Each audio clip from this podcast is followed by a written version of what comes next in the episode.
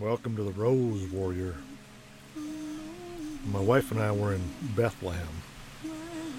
We had a Palestinian Christian escort us around. She's like just smitten in the glory,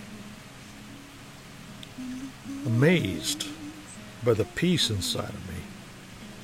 And as we went around, she brought us to where she lived, and there's a big concrete wall right across the street with a bunch of graffiti at a dead-end road.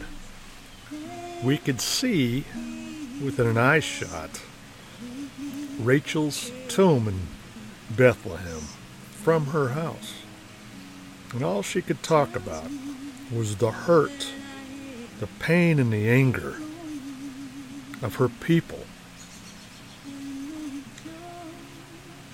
and what they've been through. And I said, you have an opportunity here right in the middle of desolation to restore beauty and to take on the mind of Christ.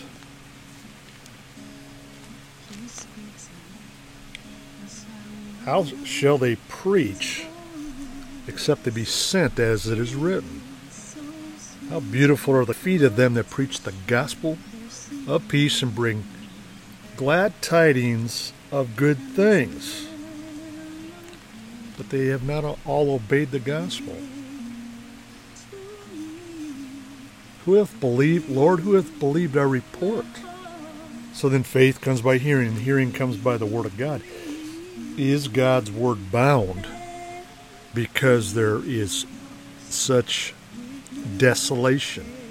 Or is that the moment to put seed into the ground and to till what was once totally lost, reprobate, ruined, desolate, blight? There's your moment to become a Rose Warrior. So I told this gal to clean up her front steps and plant a little plot or a garden in her 10 square feet of dirt. Put some pots out there, clean up this carpet, set out a couple cafe chairs, and let a rose bloom right there. Flowers bloom.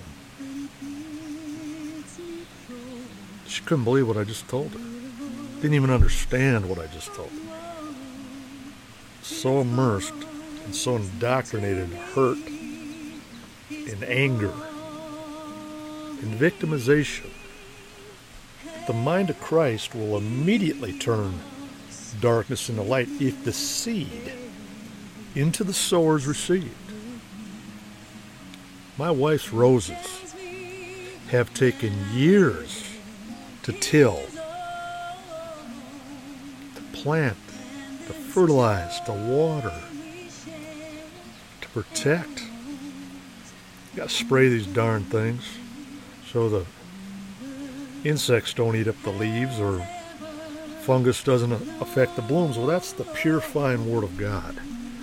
When you give your life into Christ and you start to see how the oil of the lamp of the light of Christ starts to move or quickened by the Spirit, you start to see the dimensional natural bounty that starts to move invisibly at your spoken word. The anointed presence of the invincible God. See, that's when the veil's taken away from your mind and you start to be astonished at how God moves.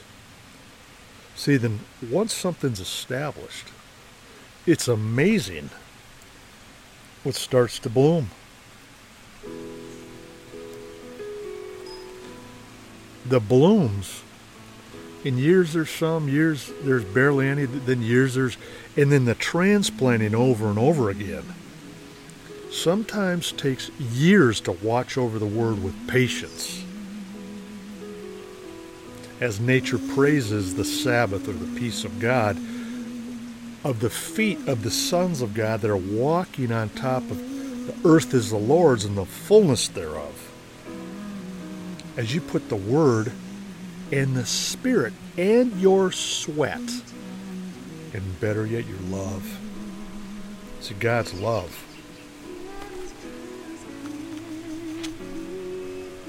And God, Paul planted, Apollos watered, God gave the increase. So the kingdom of God is within you. So where do you start? You start with the man in the mirror. You start the person in the mirror. You start sowing the seed as you lay the axe to the root of the dead life and transplant Christ's supernatural life, or be baptized into the Spirit and then sanctify or watch over that or protect. Sometimes you just got to protect what goes in your ear. Faith comes by hearing, so does doubt. And throughout the Bible, the Lord rebukes doubt, fear, disbelief, and the root of that devil, which is Satan or the evil one. Off your faith, your works, your testimony, and your life, which is hid or should be in Christ. And that light from within out starts to become a gloried garment of glory, or a royal array of a jewel-like state of the New Jerusalem. See, a mustard seed of faith moves a mountain. Or a pinhead of Christ's light becomes the impossible strength. Be strong and courageous. Be not afraid nor dismayed. Nor, for the multitude is with the devil, or with him, for there be more with us than with him. So you got to be in his translation, his dimensional glory of the revelational depth of the mystery of the bride of Christ. For with him's armor of the flesh, but with us is the Lord God to help us to fight our battles. The people rested in those words that they had received in their bosom. See,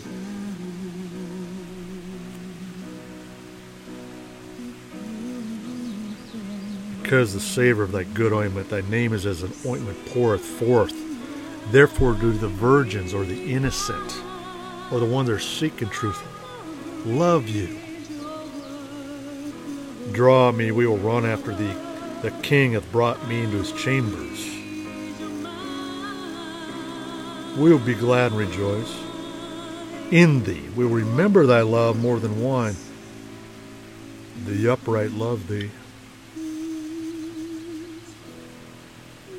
I am the rose of Sharon and the lily of the valleys. Now, have you ever seen a vintage rose bloom after watching over it? I have. I've seen a 100-year-old rose bloom. I've seen a 4-week-old tender rose bloom.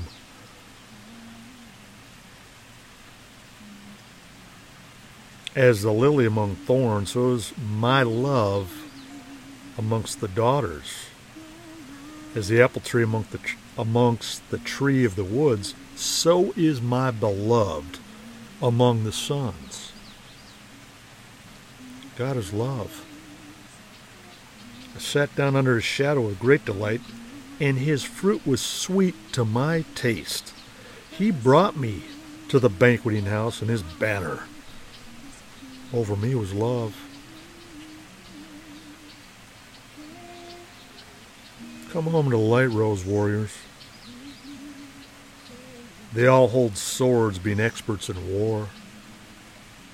Every man hath his sword upon his thigh because of fear in the night.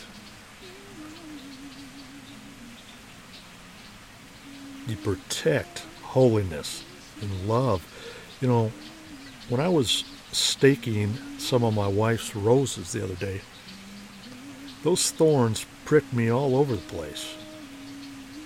And I became aware of that beauty and how to handle that tender, tough plant.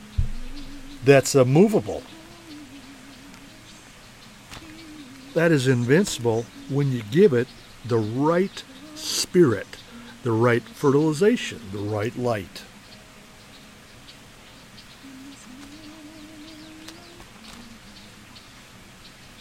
And God is able to make all grace abound towards you, that you always have an all sufficiency in all things may abound to every good work. As it's written, he hath dispersed abroad, he hath given to the poor, his righteousness shall remain forever. Now he that ministereth seed to the sower, both minister bread for your food, and multiply your seed sown, and increase the fruits of your righteousness. I'm Andrew LaCombe, the Rose Warrior, on Double Eagles Radio Network.